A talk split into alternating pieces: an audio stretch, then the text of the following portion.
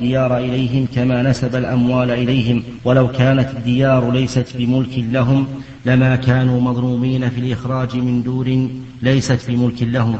قال: ولو كانت الدور التي باعها عقيل لا تملك لكان جعفر وعلي أولى بها إذا كانا مسلمين دونه. وسيأتي في البيوع إذ كان مسلمين دونه. وسيأتي في البيوع أثر عمر أنه اشترى دارا للسجن بمكة، ولا يعارض ما جاء عن نافع عن ابن عمر عن عمر أنه كان ينهى أن تغلق دور مكة في زمن الحاج، أخرجه عبد بن حميد.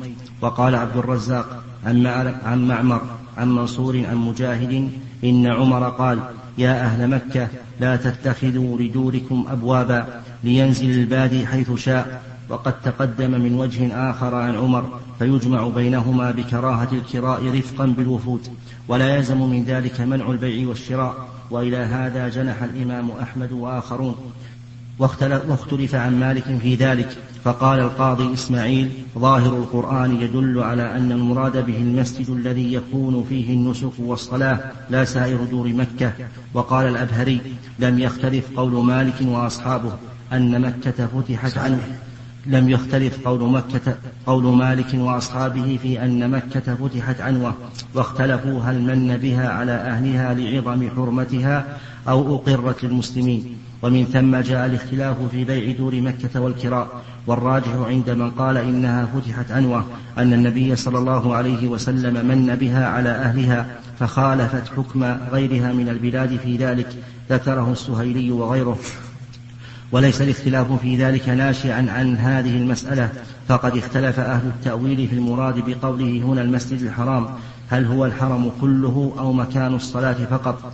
واختلفوا أيضا هل المراد بقوله سواء في الأمن والاحترام أو فيما هو أعم من ذلك، وبواسطة ذلك نشأ الاختلاف المذكور أيضا.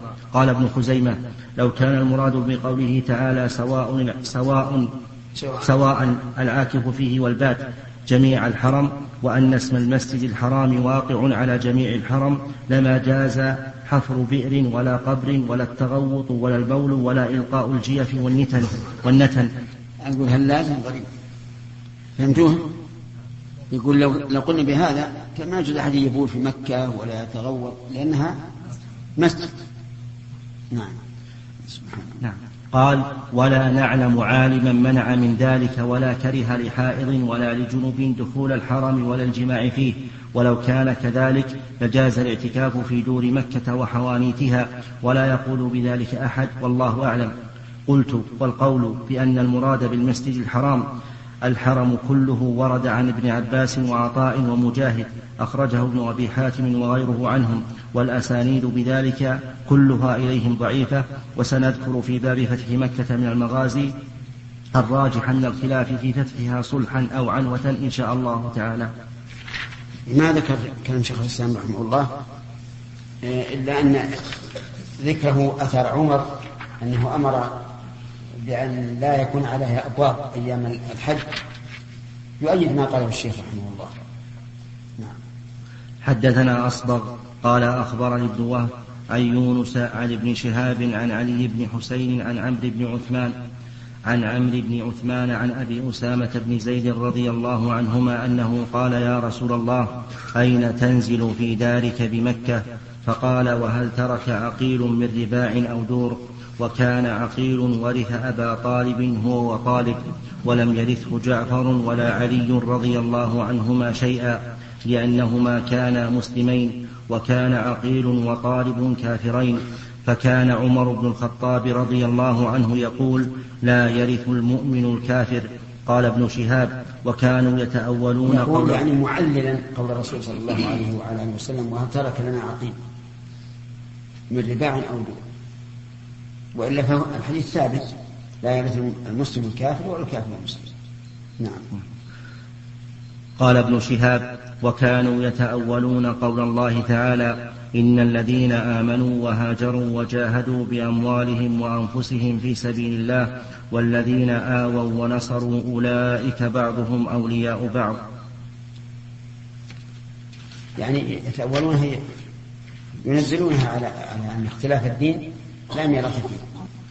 باب نزول النبي صلى الله عليه وسلم مكة. حدثنا أبو اليمان قال أخبرنا شعيب عن الزهري قال حدثني أبو سلمة أن أبا هريرة رضي الله عنه قال قال رسول الله صلى الله عليه وسلم حين أراد قدوم مكة: منزلنا غدا إن شاء الله بخيف بني كنانة حيث تقاسموا على الكفر. حدثنا الحميدي قال حدثنا قوله باب نزول النبي صلى الله عليه وسلم مكة أي موضع نزوله، ووقع هنا في نسخة الصاغاني قال أبو عبد الله نسبت الدور إلى عقيل وتورث الدور وتباع وتشترى. قلت: والمحل اللائق بهذه الزيادة الباب الذي قبله لما تقدم تقريره والله أعلم. قوله حين أراد قدوم مكة بين في الرواية التي بعدها أن ذلك كان حين رجوعه من منى. قوله إن شاء الله تعالى هو على سبيل التبرك والامتثال للآية. قوله في الطريق الثانية عن أبي سلمة ما طريق قوله من التبرك خطأ، بل هو للتعليق، ولو شاء الله تعالى ما حصل لهم النزول. وقد قال الله تعالى للنبي صلى الله عليه وعلى آله وسلم: ولا تقولن لشيء إني فاعل ذلك غدا إلا أن يشاء الله. خلصت. حدثنا الحميدي قال حدثنا الوليد قال حدثنا الأوزاعي قال حدثني الزهري عن أبي سلمة عن أبي هريرة رضي الله عنه قال: قال النبي صلى الله عليه وسلم: من الغد يوم النحر وهو بمنى نحن نازلون غدا بخيف بني كنانة حيث تقاسموا على الكفر، يعني بذلك المحصب، وذلك أن قريشا وكنانة تحالفت على بني هاشم وبني المطلب أو بني المطلب وذلك أن قريشا وكنانة تحالفت على بني هاشم وبني عبد المطلب أو بني المطلب ألا يناكحوهم ولا يبايعوهم حتى يسلموا إليهم النبي صلى الله عليه وسلم. وقال سلامة عن عقيل ويحيى بن الضحاك عن الأوزاعي: أخبرني ابن شهاب وقال بني هاشم وبني المطلب. قال أبو عبد الله: بني المطلب أشبه. أقول هذا التقاسم يعني التحالف باطل، لكن أراد النبي صلى الله عليه وسلم أن يبدل شعائر الكفر بشعائر الإسلام، فينزل في هذا المكان الذي تقاسم فيه قريش، يعني تحالفت على مهاجرة بني هاشم وبني عبد المطلب. يقول وبني المطلب أشبه، نعم، لا واحد أو بعضهم متصل بالثاني. لا بعد أن خرج النبي صلى الله عليه وسلم من منى نزل بالمحصر، ها؟ أي نعم، في ذلك الوقت بين مكة ومنى، الآن في وسط مكة، ولا يمكن النزول به الآن، على أن النزول بالمحصب بعد النفع من منى مختلف فيه، فقيل إنه سنة، وقالت عائشة إنما نزله النبي صلى الله عليه وسلم لأنه أسهل لخروجه. نعم. هل يجوز السلام بدون طواف؟ والله ما أعرف الآن إلا أن استلام الركن يعني حجر الأسود من مستحبات الطواف، يعني حتى الآن ما بلغنا ولم أصل إلى أن استلامه مطلقا سنة. نعم. يحيى يعني إن شاء الله متى يكون التبرك؟ في شيء محقق مثل قوله صلى الله عليه وسلم في زيارة القبور: وإنا إن شاء الله بكم لاحقون. وهذه المسألة في الشيء المحقق إذا ورد التعليق بالمشيئة، فقيل إنها للتبرك، وقيل إنها للتعليل، وقيل إنها شرط للوصف لا لأصل الفعل. فمثلا وإنا إن شاء الله بكم لاحقون نقول للتبرك، أو أنها للتحقيق، وأن ذلك واقع بمشيئة الله، أو أن المعنى وإنا إن شاء الله لاحقون يعني في الموت على الإيمان. ومن ذلك إذا قال الإنسان أنا مؤمن إن شاء الله، هل يجوز أو لا يجوز؟ اختلف في هذا العلماء، منهم من قال إنه لا يجوز، وأن الإنسان إذا قال أنا مؤمن إن شاء الله فهو كافر، بناء على أن التعليق للشك والتردد. ونحن نقول إنه إذا قال أنا مؤمن إن شاء الله فعلى حسب النية، إن كان مترددا يا عبد الله بغضب، وين أنت؟ وين أنت؟ وش آخر كلمة؟ كان حسب النية. آخر كلمة الله أعلم. الله أعلم. سبحان الله. إذن سابق، لكنك ما أبعد، أليس كذلك؟ إذا قال إنا إن شاء الله، إن كان الذي حمله على ذلك التردد والشك فليس به، فلا إشكال أنه كافر، لأن الإيمان يجب أن يكون جزما. وإن كان قصده أنا مؤمن إن شاء الله يعني بمشيئة الله، فهذا حق، لأنه لا إيمان إلا بمشيئة الله. وإن قال أنا مؤمن إن شاء الله قلتها تبركا لا تعليلا، فهذا أيضا لا بأس به. فصار ثلاثة أقسام، إن قالها ترددا فهو كافر، إن قالها تبركا فهو جائز، إن قالها تعليلا أن إيمانه وقع بمشيئة الله فهو أيضا جائز. طيب، هل تقال في الأمور المحققة؟ مثل إنسان صلى وسلم فقلت له صليت، قال إن شاء الله، فهذا إن أراد الفعل فهو لغو، وإن أراد الثواب فهو حق، فهو حق. طيب، إنسان أعطيته خبزة فأكلها، قلت أكلت الخبزة، قال إن شاء الله، يحتاج إلى هذا؟ لا يحتاج، هذا لغو وما أشبه ذلك. المهم أن التعليق بالمشيئة له أحكام مختلفة. ظهر بالساعة كم تأخر؟ بالساعة متأخر، أنا عندي الآن 2:04. وإذ قال إبراهيم رب اجعل هذا البلد آمنا واجنبني وبني أن نعبد الأصنام، رب إنهن أضللن كثيرا من الناس فمن تبعني فإنه مني ومن عصاني فإنك غفور رحيم، ربنا إني أسكنت من ذريتي بواد غير ذي زرع عند بيتك المحرم ربنا ليقيموا الصلاة فاجعل أفئدة من الناس تهوي إليهم. الآية. ذكر المؤلف رحمه الله في هذا الباب آيات فقط، وكأنه لم يكن حديث على شرط.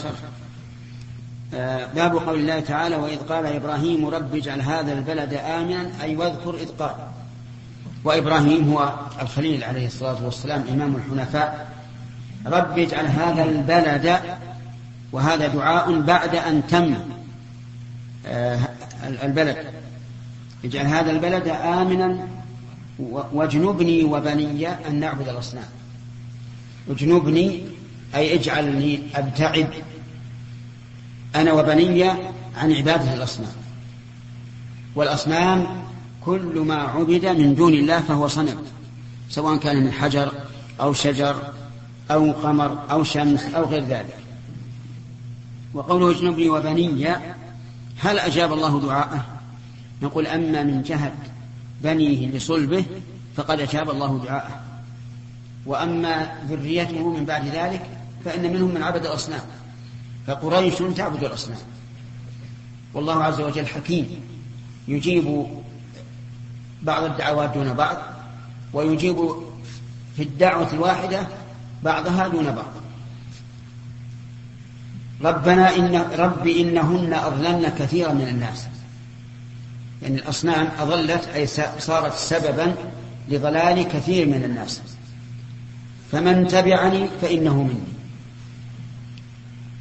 لأنه اهتدى بهدي، ومن عصاني فإنك غفور رحيم.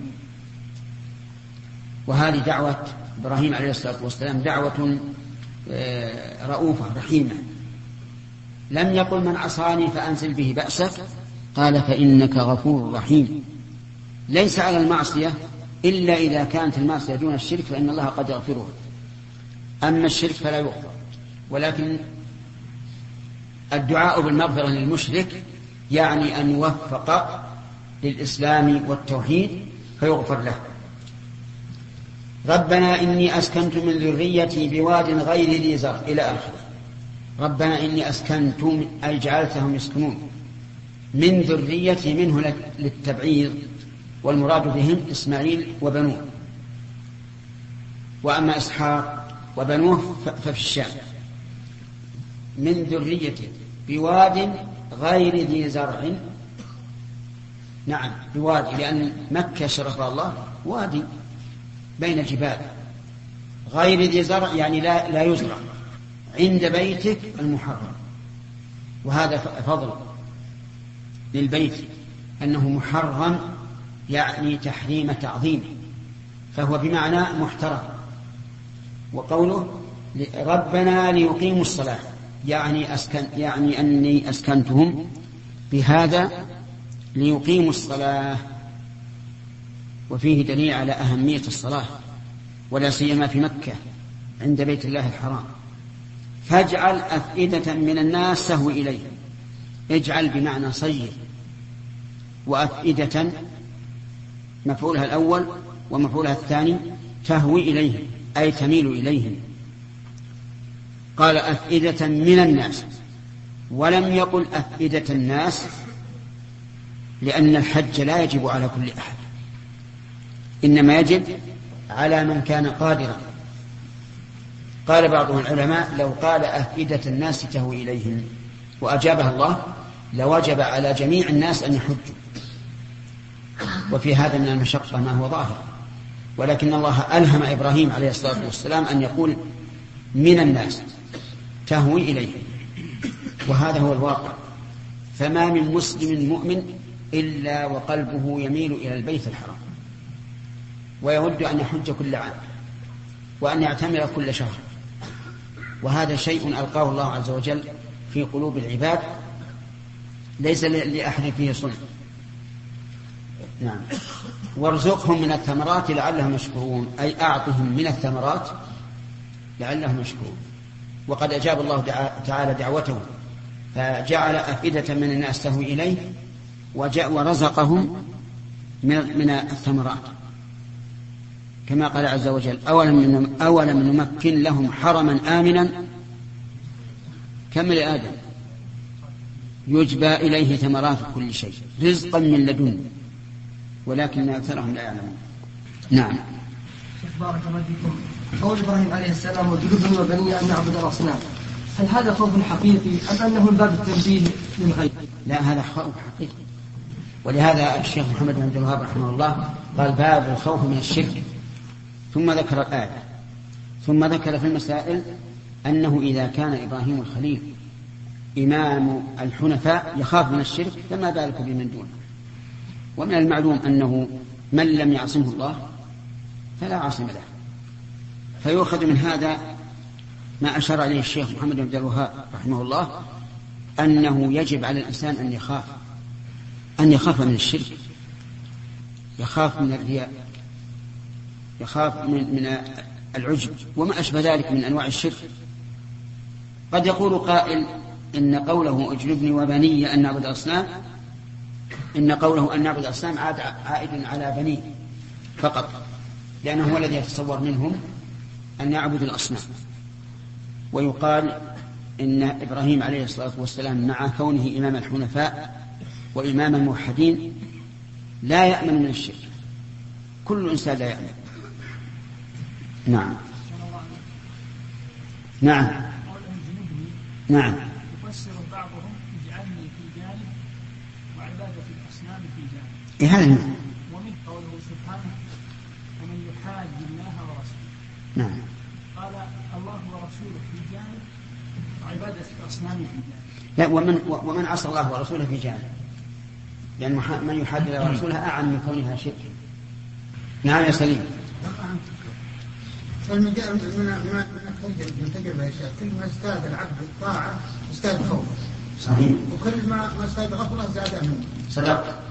يقولون من كان بالله أعرف كان منه أخوف، ولهذا كان النبي صلى الله عليه وسلم إذا رأى الصحابة مقبلا جعل يقبل ويدبر ويتغير وجهه حتى تمطر.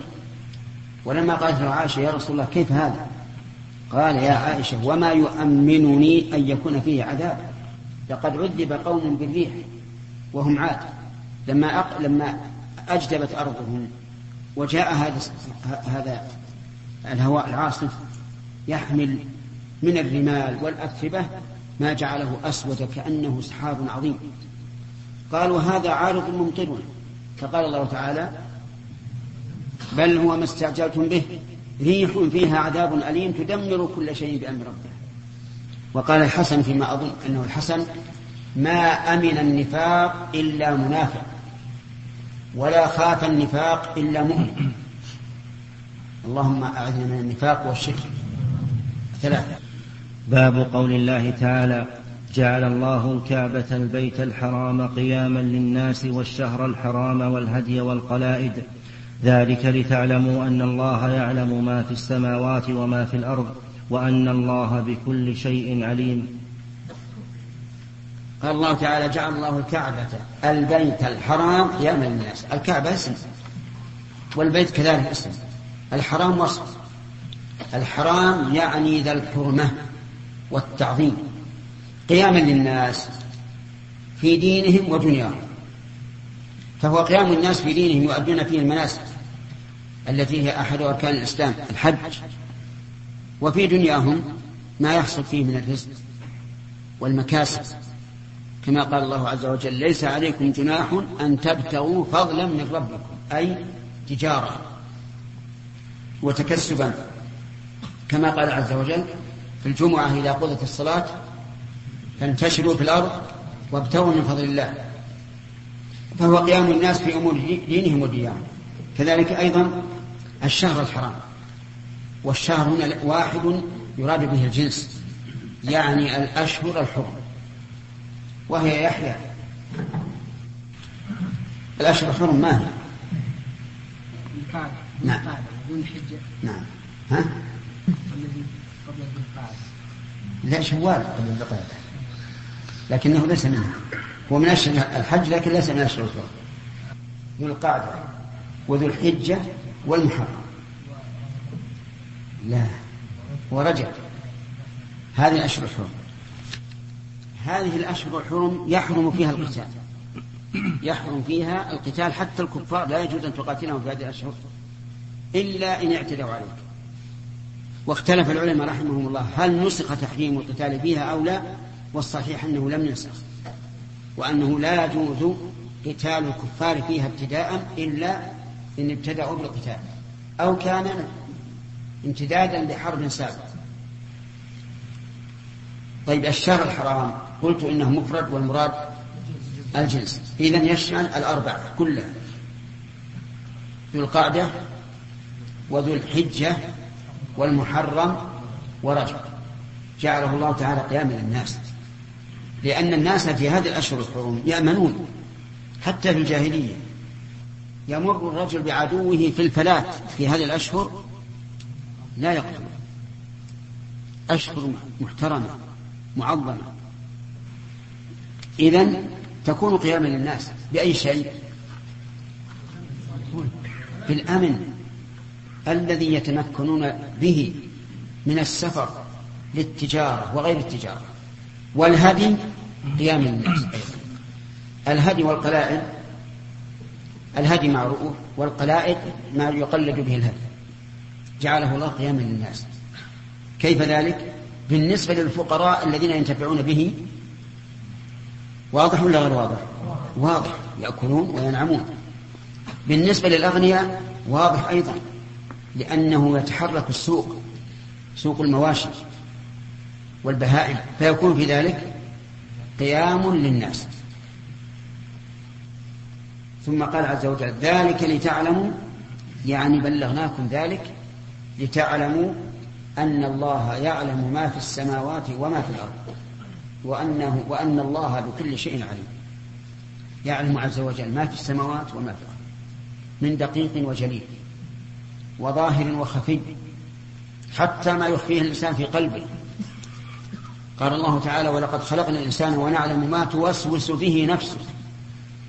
بل يعلم عز وجل ما تؤول إليه حالك وأنت لا تعلم كما قال عز وجل إن الله عنده علم الساعة وينزل الغيث ويعلم ما في الأرحام وما تدري نفس ما لا تكسب غدا وما تدري نفس بأي يوم تموت. طيب وهل هناك علم وراء السماوات والأرض؟ نعم، ولهذا قال وأن الله بكل شيء عليم. هذا تعميم بعد تخصيص السماوات والأرض بالنسبة لكل شيء بعض من كل فيكون قوله والله بكل شيء عليم وأن الله بكل شيء عليم من باب عطف ايش يا أخ؟ من باب ايش؟ عطف. ما تعرف أنت أمامي الآن من أقرب الناس إلي. إذا قلت جاء محمد والطلبة لا كلا الخاص عن العام. قلت لا يعني أن قلت ما بعد الخاص عن العام الله هكذا بدون يعني علم أيهن أعم؟ إذا قلت جاء محمد وهو ما الطلبة والطلبة أيهن أعم؟ الثاني. إذن وأن الله بكل شيء عليم أعم من قوله ما في السماوات والأرض. نعم. حدثنا علي بن عبد الله قال عن سليم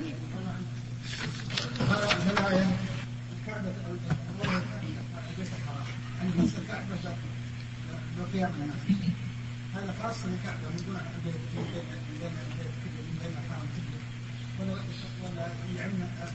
ولا لا هذا لأن الحرم تبع لها نعم. حدثنا علي بن عبد الله قال حدثنا سفيان قال حدثنا زياد بن سعد عن الزهري عن سعيد بن المسيب عن أبي هريرة رضي الله عنه عن النبي صلى الله عليه وسلم قال يخرب الكعبة ذو السويقتين من الحبشة. قول يخرب الكعبة أي يهدمها وينقضها حجرا ذو السويقتين تصغير ساقين يعني أنه رجل له ساق ضعيفة هزيلة. وقول من الحبشة بيان لأصل هذا الرجل أنه من الحبشة ومعه جنوده ينقضها حجرا كل واحد منهم يمد الحجر لصاحبه حتى يرموه في البحر. إذن فهم جنود كثيرة يتمادون الأحجار من مكة إلى جدة. فإن قال قائل كيف يمكن الله عز وجل هؤلاء من نقض الكعبة حجرا ولم يمكن أصحاب الفيل من هدمها؟ فالجواب لأن الأمر ظاهر. هدم الكعبة في وقت الفيل ليس من الحكمة لأنه سيبعث من هذا المكان مكان الكعبة نبي يقوم به الإسلام وتحج به الكعبة وتعظم فيه الكعبة. فلذلك حماها الله عز وجل لأنه يعلم سبحانه وتعالى أنها ستعمر. أما تسليط للسويقتين فلأن أهل مكة يمتهنونها ولا يبقى في قلوبهم حرمة لها ويكون الحج إليها كالحج إلى الآثار لا لعبادة الرحمن. فإذا وصلت الحال بهذا البيت المعظم إلى هذه الإهانة صار بقاؤه بينهم إيش؟ إهانة له فسلط عليها ذو السويقتين.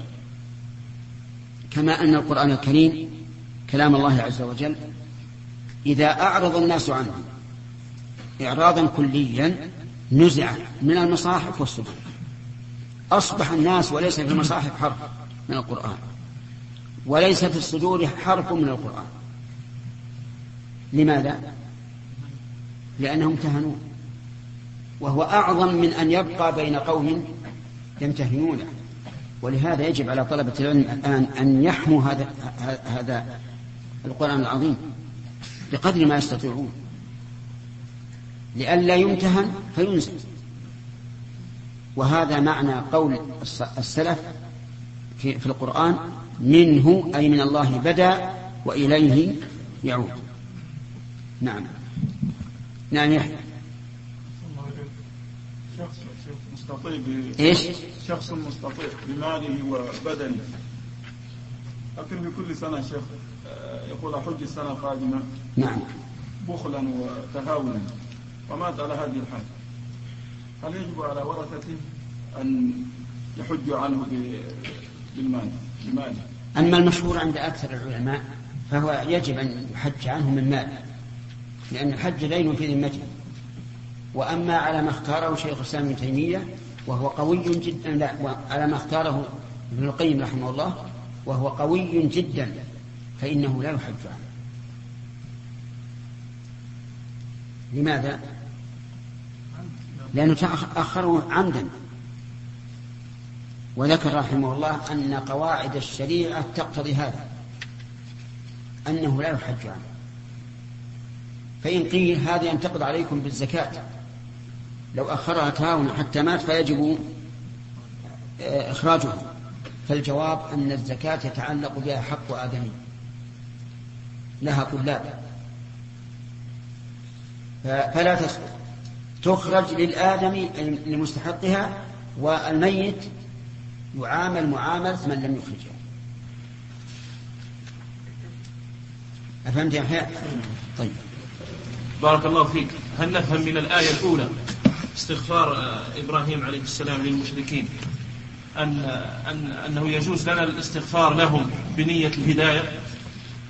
هذه الآية نسخها قول الله عز وجل: ما كان النبي والذين آمنوا يستغفرون للمشركين ولو كانوا أولي قربى، لكن ادعوا الله لهم بالهداية. ثلاثة. نعم. ما يذكرونه في ضابط السلام من الشرك الأصغر بقولهم أن تعبد الله وكأن أحدا ليس على وجه أرض الله من عباد الله يراك.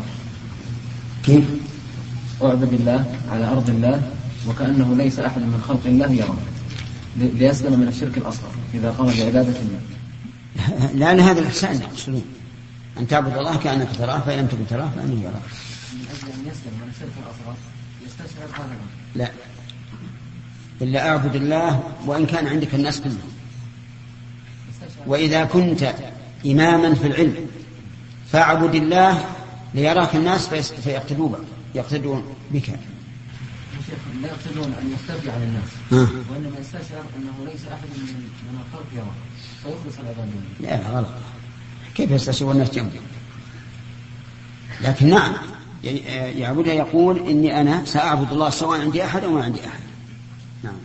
حدثنا يحيى بن بكير قال حدثنا الليث عن عقيل عن ابن شهاب عن عروة عن عائشة رضي الله عنها، وحدثني محمد بن مقاتل قال أخبرني عبد الله هو ابن المبارك قال أخبرنا محمد بن أبي حفصة عن الزهري عن عروة عن عائشة رضي الله عنها قالت: كانوا يصومون عاشوراء قبل أن يفرض رمضان، وكان يوما تستر فيه الكعبة، فلما فرض الله رمضان قال رسول الله صلى الله عليه وسلم: من شاء أن يصومه فليصومه، ومن شاء أن يتركه فليتركه.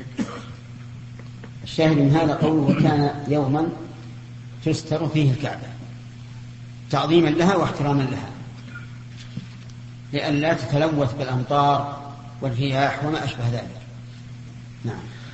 حدثنا أحمد قال حدثنا أبي قال حدثنا إبراهيم عن الحجاج بن حجاج عن قتادة عن عبد الله بن أبي عتبة عن أبي سعيد الخدري رضي الله عنه عن النبي صلى الله عليه وسلم قال: ليحجن البيت وليعتمرن بعد خروج يأجوج ومأجوج، تابعه أبان وعمران عن قتادة، وقال عبد الرحمن عن شعبة قال: لا تقوم الساعة حتى لا يحج البيت، والأول أكثر. سمع قتادة عبد الله، وعبد الله أبا سعيد. هذا في حديث الأول قال: ليحجن البيت وليعجن بعد خروج يأجوج ومأجوج. خروج يأجوج ومأجوج يكون بعد الدجال، وهو من آخر علامات الساعة الكبرى.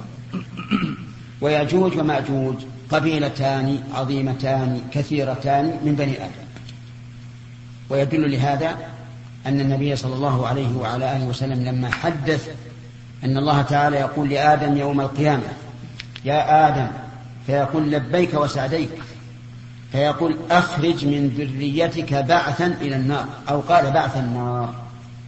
قال: يا رب، وما بعث النار؟ قال: من كل 1999 من بني آدم كلهم إلى النار والباقي في الجنة. فعظم ذلك على الصحابة وقالوا: يا رسول الله، أينا هذا الواحد؟ فقال: أبشر، إنكم في أمتين ما كانتا في شيء إلا كثرتاه، يأجوج ومأجوج. يأجوج ومأجوج في عهد ذي القرنين كانوا في الشرق، في شرق آسيا، وطلب منه من دونهم أن يجعل بينهم وبينهم سدا، فأجاب وقال: آتوني زبر الحديد، فأتوا به، فلما ساوى بين الصدفين أي بين الجبلين جمعوا حديدا عظيما حتى ساوى الجبلين. قال: آتوني، نعم آتوني، نعم، حتى إذا ساوى بين الصدفين قال: انفخوا، يعني انفخ عليه بالنار. وهذا يقتضي حطبا عظيما، فلما جعله نارا قال: آتوني أفرط عليه قطرا، يعني نحاسا. هذا الحديد المجمع العظيم اللي ساوى بين الصدفين صار نارا، ثم أفرط عليه النار، النحاس المذاب، لأن نقول أفرط عليه معناه مذاب، حتى يتخلل هذا الحديد ويكون قويا. قال الله عز وجل: فما استطاعوا أن يظهروه وما استطاعوا له نقلا. أن يظهروه يعني يصعد فوقه ويأتون إلى هؤلاء القوم، وما استطاعوا له نقلا، إذن لا يمكنهم التجاوز لا من فوق ولا من النقل.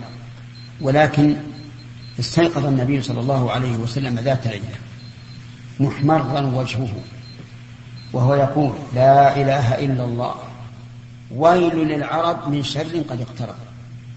فتح اليوم من سد يأجوج ومأجوج مثل هذه هكذا، وأشار بأصبعه السبابة والوسط والإبهام. إذن شرهم وفسادهم قد انفتح بهذا القدر من عهد النبي صلى الله عليه وسلم. هؤلاء القوم يبعثون البعث الأخير ويخرجون إلى الناس بعد قتل الدجال، فيوحي الله عز وجل إلى عيسى وهو في ذلك الوقت موجود: إني قد أخرجت عبادا لا يداني لأحد بقتالهم، يعني يأجوج ومأجوج، يعني ما حد يقدرهم لأنهم كثير جدا، فحرز عبادي إلى الطور، يعني اجعلهم يحترزون بالجبل.